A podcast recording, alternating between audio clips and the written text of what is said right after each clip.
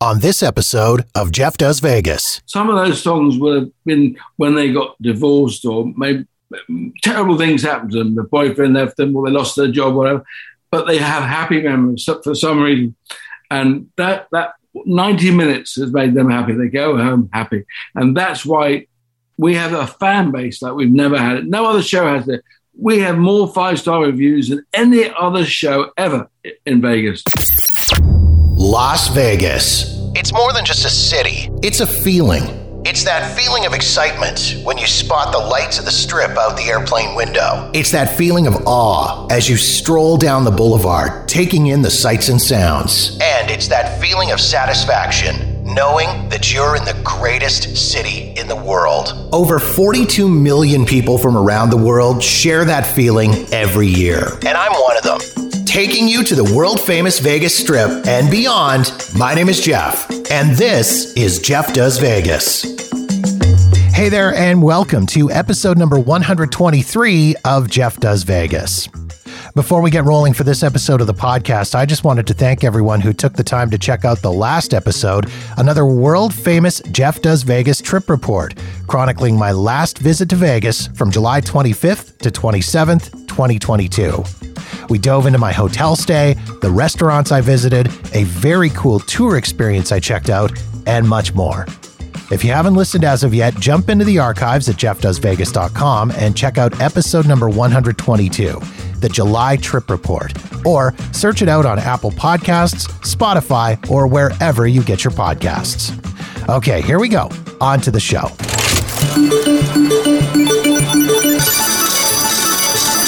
Imagine being able to attend a concert featuring some of the greatest rock songs in history, from the likes of Led Zeppelin, Deep Purple, The Who, The Rolling Stones, The Doors, ACDC, and Van Halen. And those songs are being played by musicians from some of the biggest bands in the world, like Whitesnake, Starship, Slaughter, The Cult, and Heart. Stop imagining it because it's reality. It's called Raiding the Rock Vault and it's in Las Vegas. Raiding the Rock Vault has been a part of the Las Vegas entertainment landscape for almost a decade now, having had residencies at the Westgate, formerly the LVH Hotel, the Tropicana, and the Hard Rock Hotel. And the show recently made the move off the strip to the Rio to open up the brand new venue, Duomo.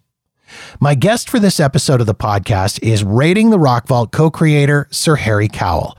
Sir Harry has a long pedigree in the music business, having worked as a drummer, drum tech, and tour manager before eventually opening up his own recording studio and moving into the world of international management and music publishing.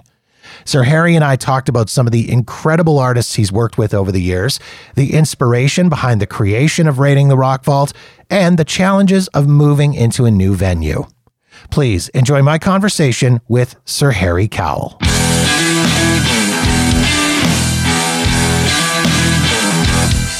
My passion really was sport. Um, I'm not the most, most educated person in the world, but sports was my love. And um, I was in all the teams of football and rugby and all those sorts of things um, to a point where I, I entered a school or tried to enter a school. It wasn't particularly difficult, but which was called Millfield, and it's in Somerset in England. And it's a sports school. It's probably, well, without doubt, the, the most famous sports school in the world. End of story. We've had more Olympians come out of there than all the, all the schools put together in the whole UK. So I, I got a, a, um, a, a, scholarship there, originally to play major sports, which was cricket, rugby, and football.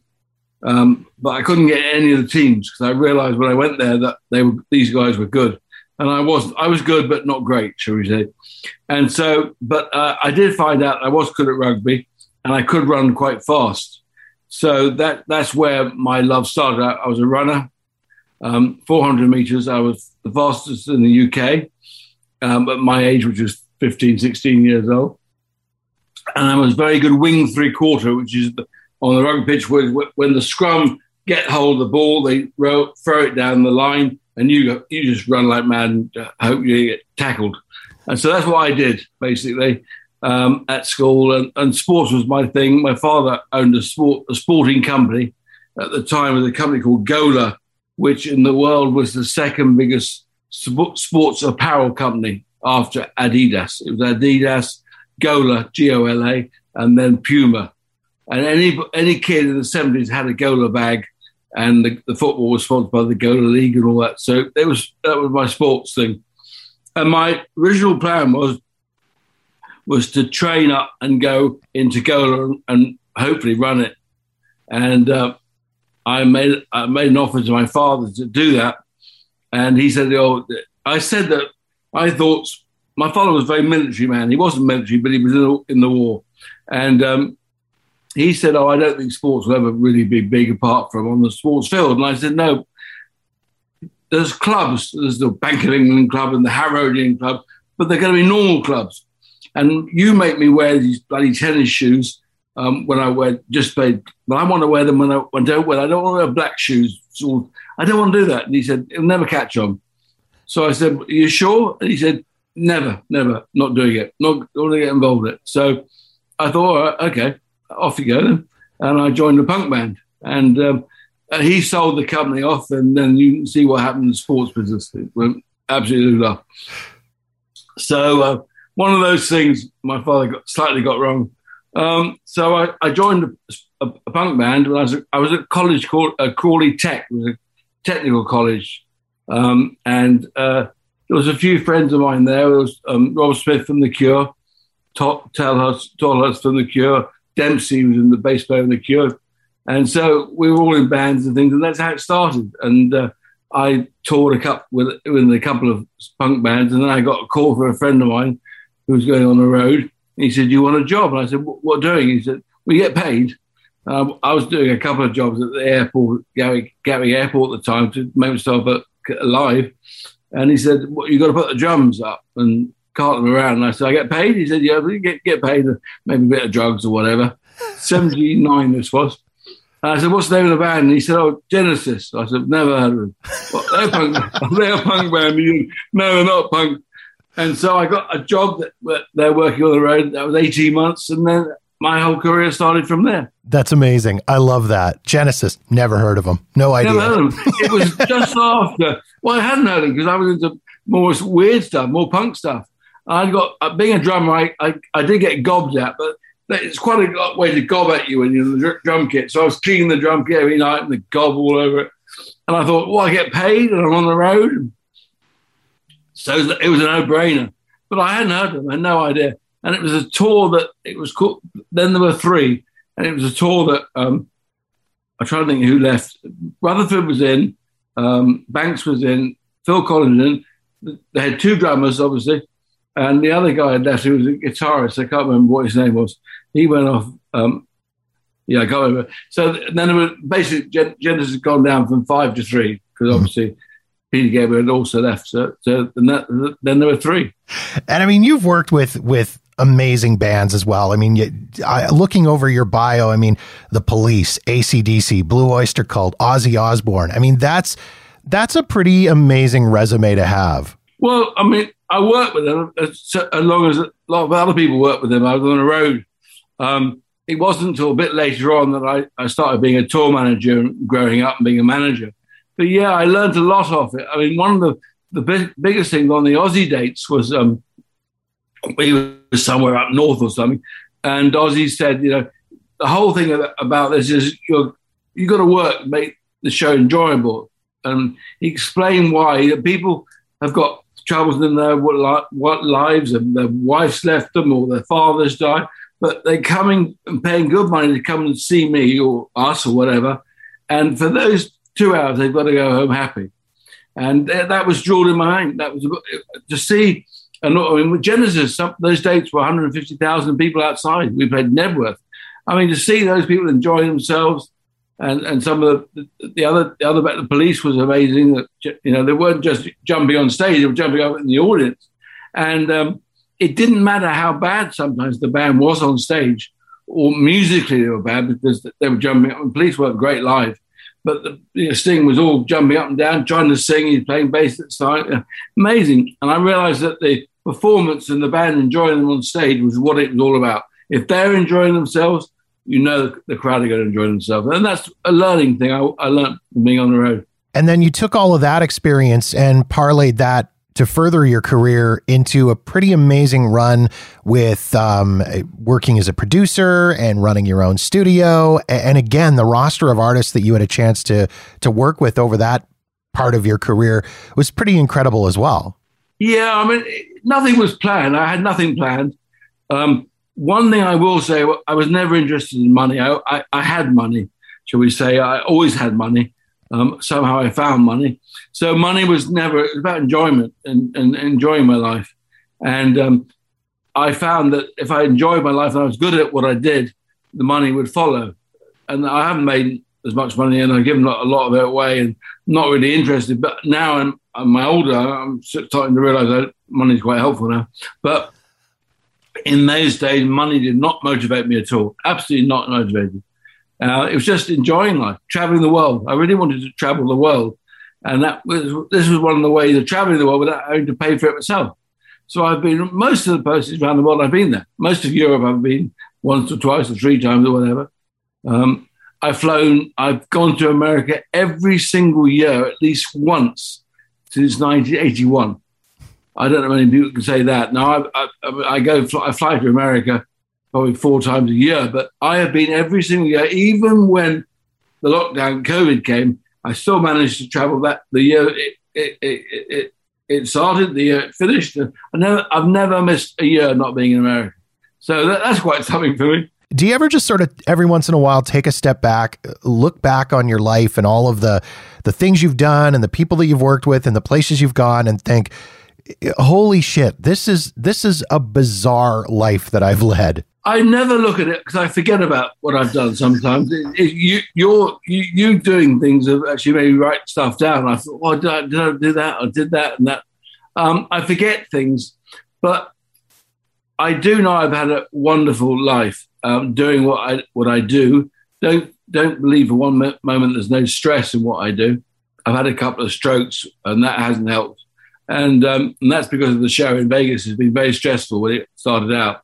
And I was traveling a lot and I had a family here. And it was hard work until I moved to America. But um, I wouldn't, I wouldn't ch- change anything. I, I, don't think I'd change anything. I, have had a lovely time, traveled, really interested in traveling. I love that, meeting people, you know. So it, it's, it's, it's really been an interesting life. Yeah. And there are not many people I can tell you, not many people in the world, let alone in the UK, that have done what I've done. I mean, I've been in a band, I've, took, I've, I've tour managed, I've managed, I run studios, I've owned studios, I've produced records. No, uh, uh, nobody has done that. People often people are incredibly good at their job, but they're a tour manager or they're a manager. But I've done the whole lot. The very few. I run a publishing company, very successful. There are very few with the round knowledge I have, and to end up in Vegas, I had no idea or plan or wanted to go be in Vegas. Never planned to be in Vegas. So it, I've been very lucky, very very lucky. Definitely want to talk about the show in Vegas, raiding the Rock Vault. I mean, this is a, a, a huge show and it's a big undertaking. And if anybody has seen the show, they're aware of how amazing this show is. How did the idea for raiding the rock vault come to be? Where did the concept come from? It came from a, a drunken partner. Um, my old business partner, Simon Napier Bell, you may know the, the character, he came to me in 2012. I'd just been out on tour with a girl called Hayley Westenra. I managed a, a, an opera singer, an Italian opera singer. And um, we were touring with her, and we did some theatre, did about five theatres. And one night we were at the pier, pier end in Margate or something, and I went out to get fish and chips. And I walked down the side of this theatre, and it was the bootleg Beatles and the Fleetwood Macs and the Australian Pink Floyd, and they were doing like 20, 30 shows. I thought, bloody hell, this girl sold five million records, and we're doing five shows. What the hell's going on?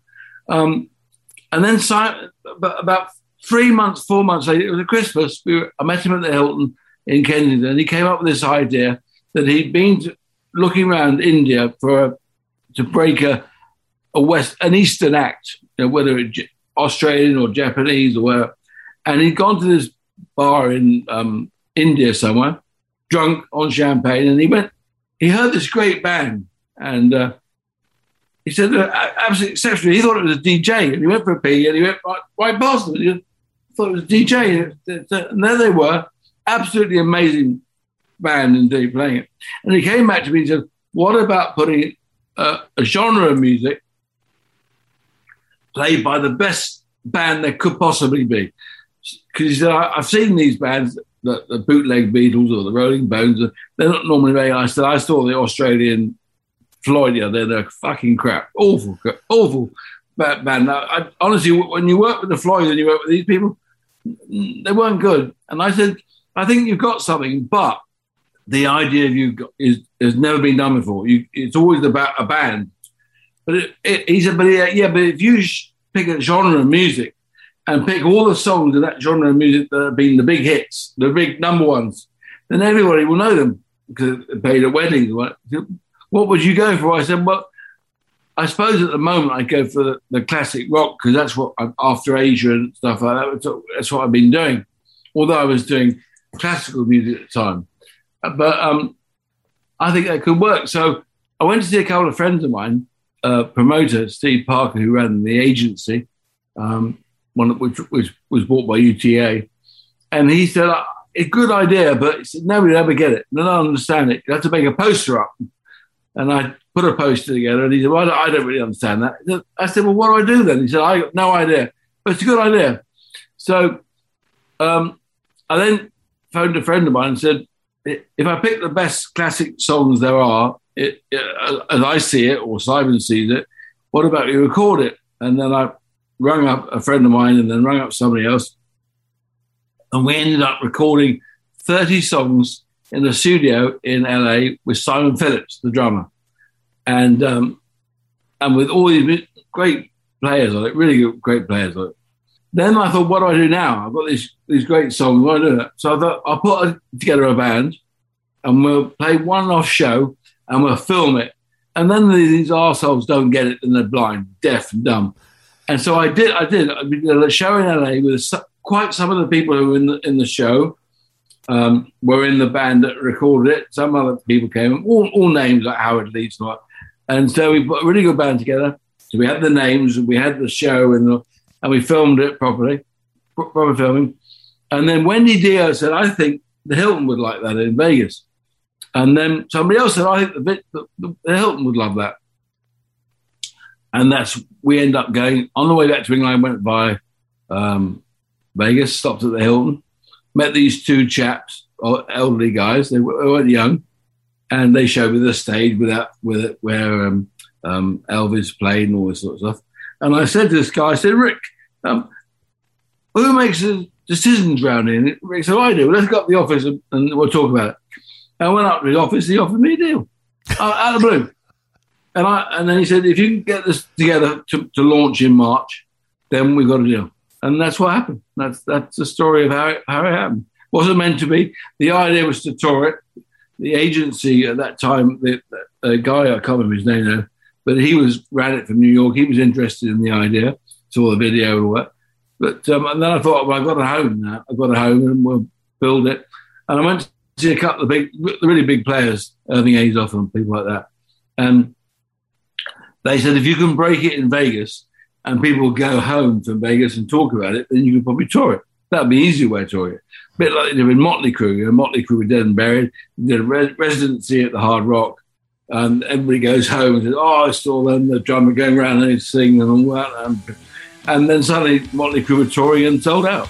So I thought, well, that's, that's way we'll do it. After the break, Sir Harry shares some of the incredible tracks that guests of the show will hear performed and we talk about the longevity that Raiding the Rock Vault has enjoyed in Las Vegas. That's next on Jeff Does Vegas.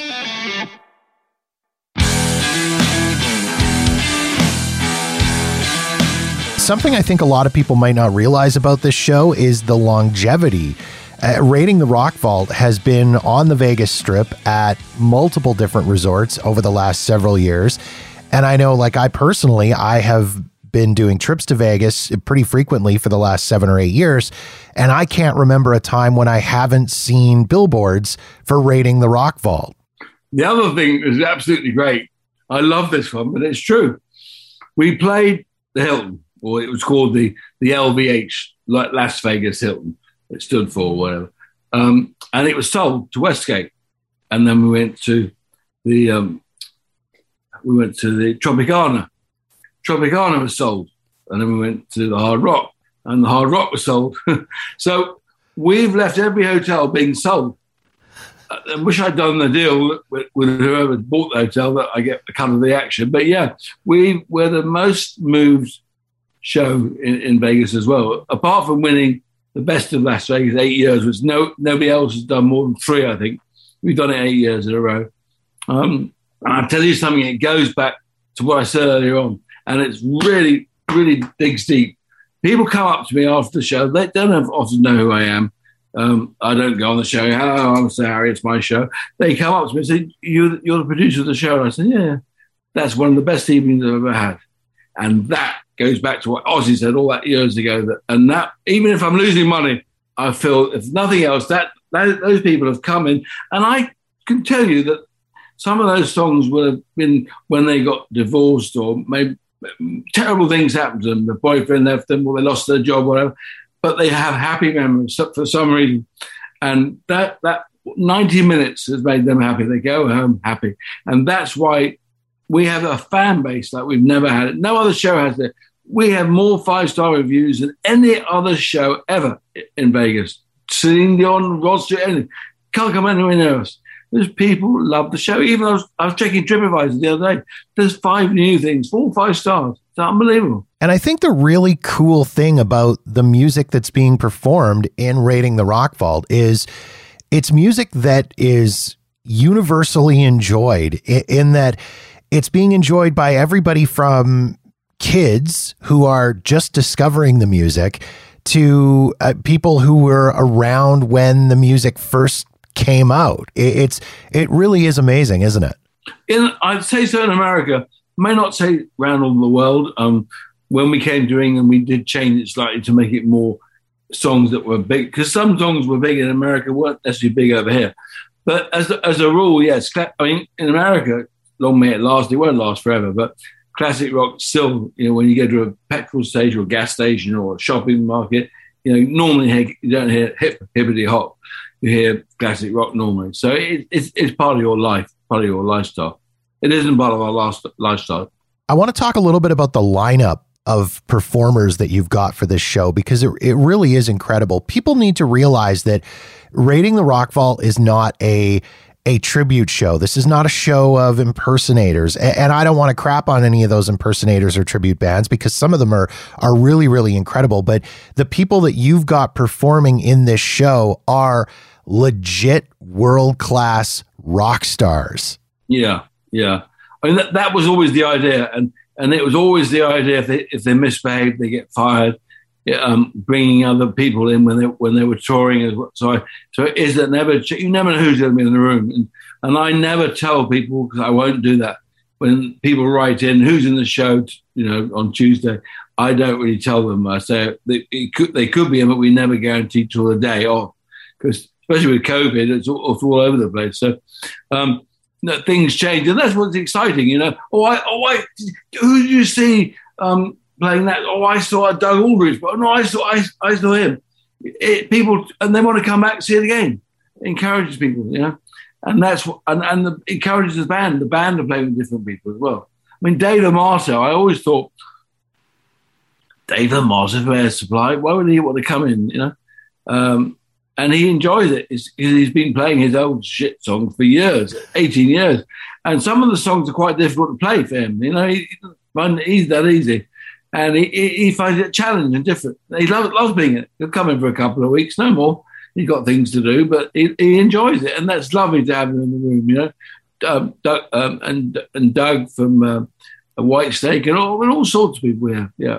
Do you just have like a Rolodex of names that you can just call when you need somebody to be a part of the show? Is that how it works? You just pick up the phone and call whoever and say, "Hey, uh, I need you to be a part of Raiding the Rock Vault this week. Can you get to Vegas?" No, I'm not. I, I would like to say I do, but I don't.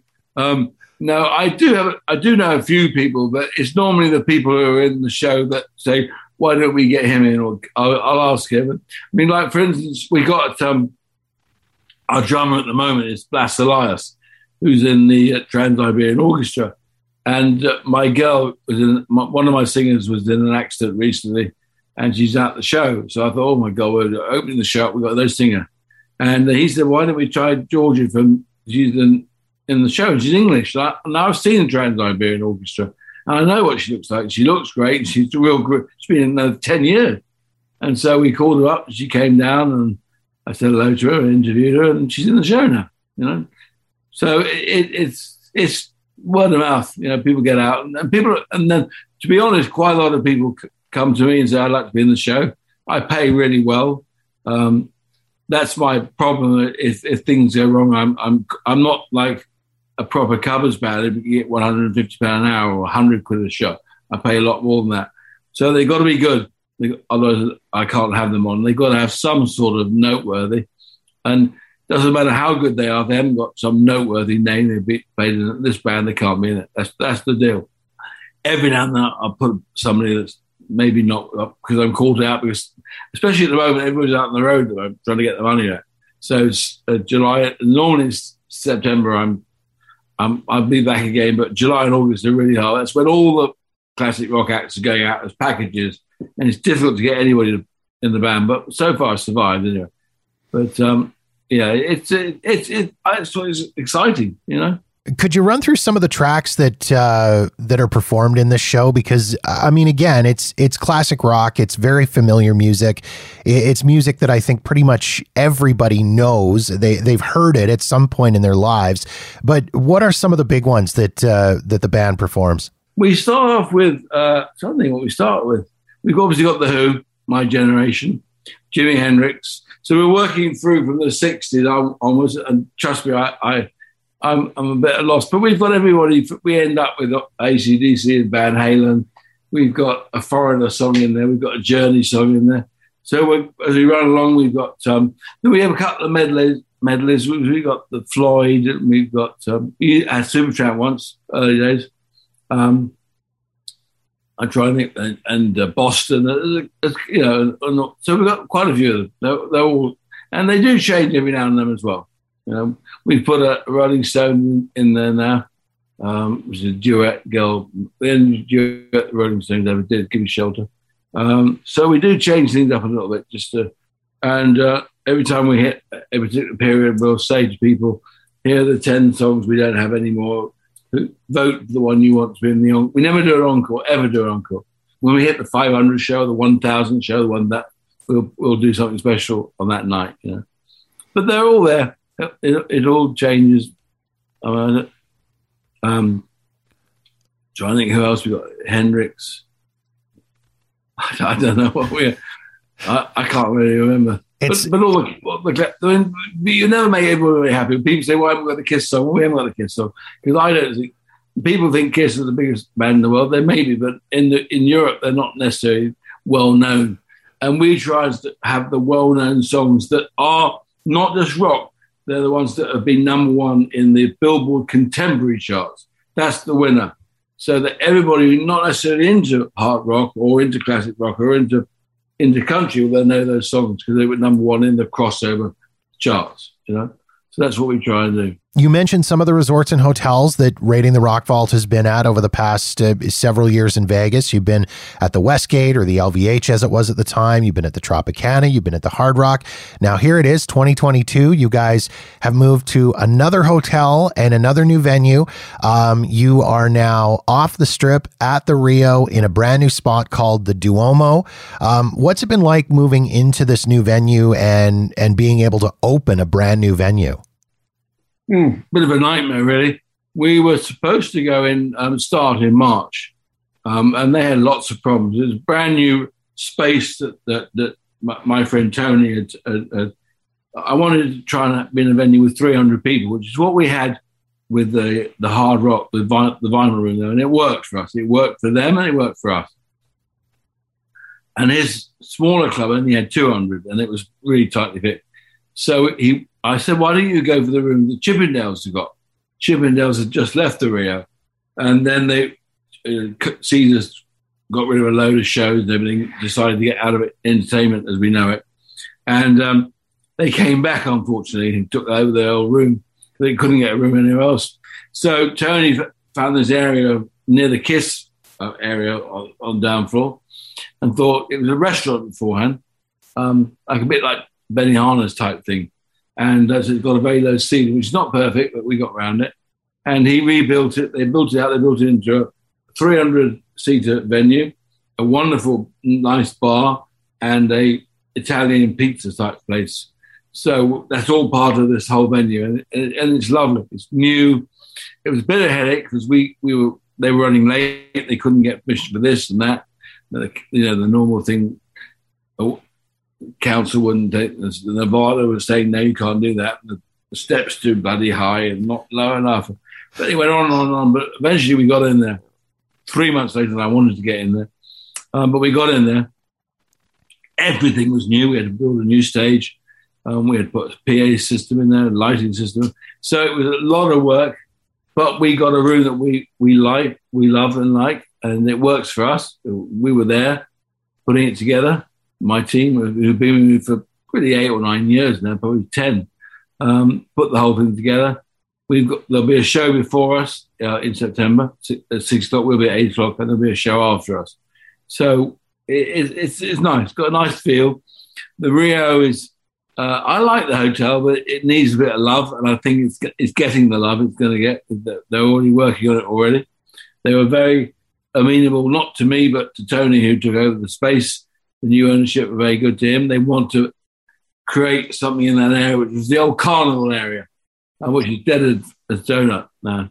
Um, so slowly, it's becoming a bit alive there. You know? So, so yeah, it works for us. And to be honest, it's not about the hotel. The show is good if people want to see the show within reason, they'll go and see it anywhere.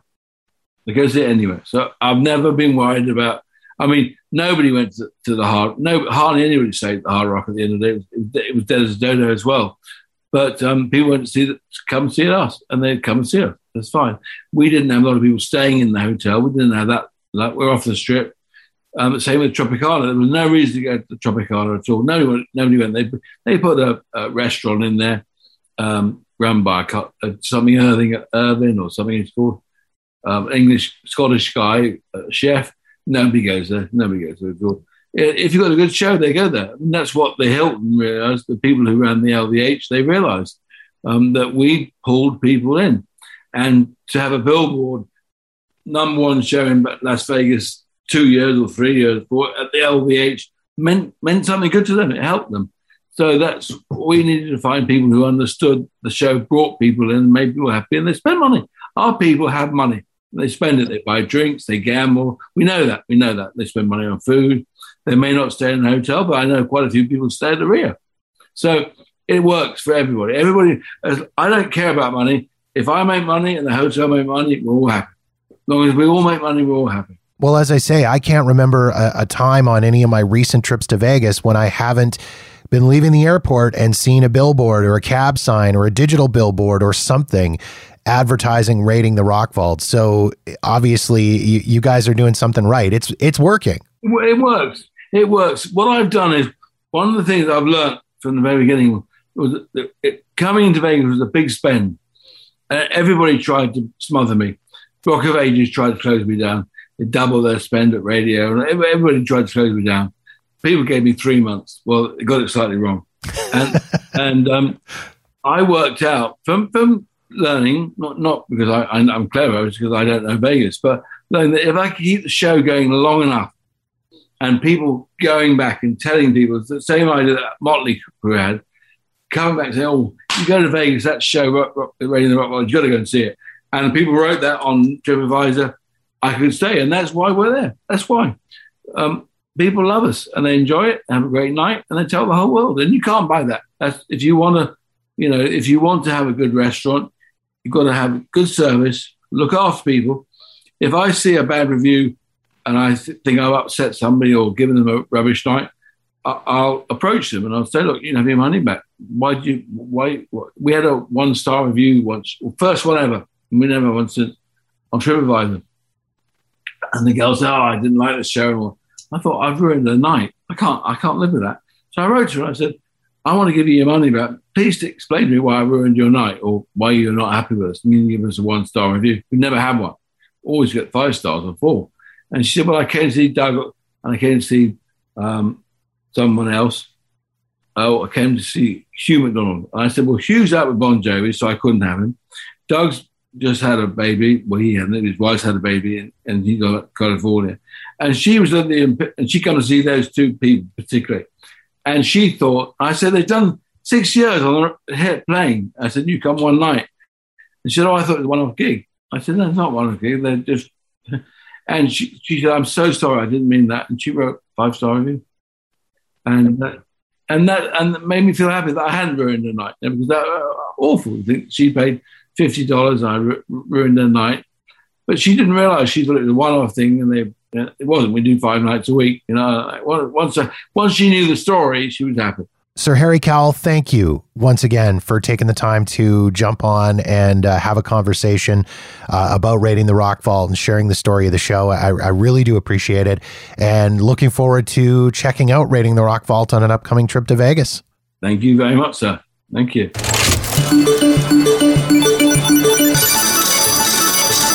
For tickets and info on Raiding the Rock Vault, visit raidingtherockvault.com. Also, be sure to follow them on Facebook at Raiding the Rock Vault and on Twitter and Instagram at rock underscore vault. Of course, as always, you can find these links in the show notes at jeffdoesvegas.com.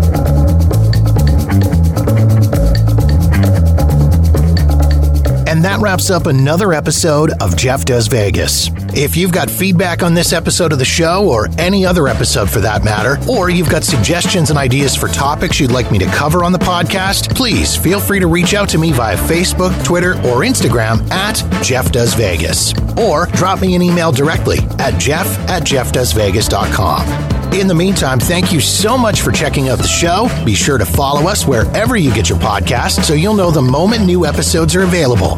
And don't forget to visit jeffdoesvegas.com for past episodes and show notes. My name is Jeff, and this has been Jeff Does Vegas, a Walker New Media production.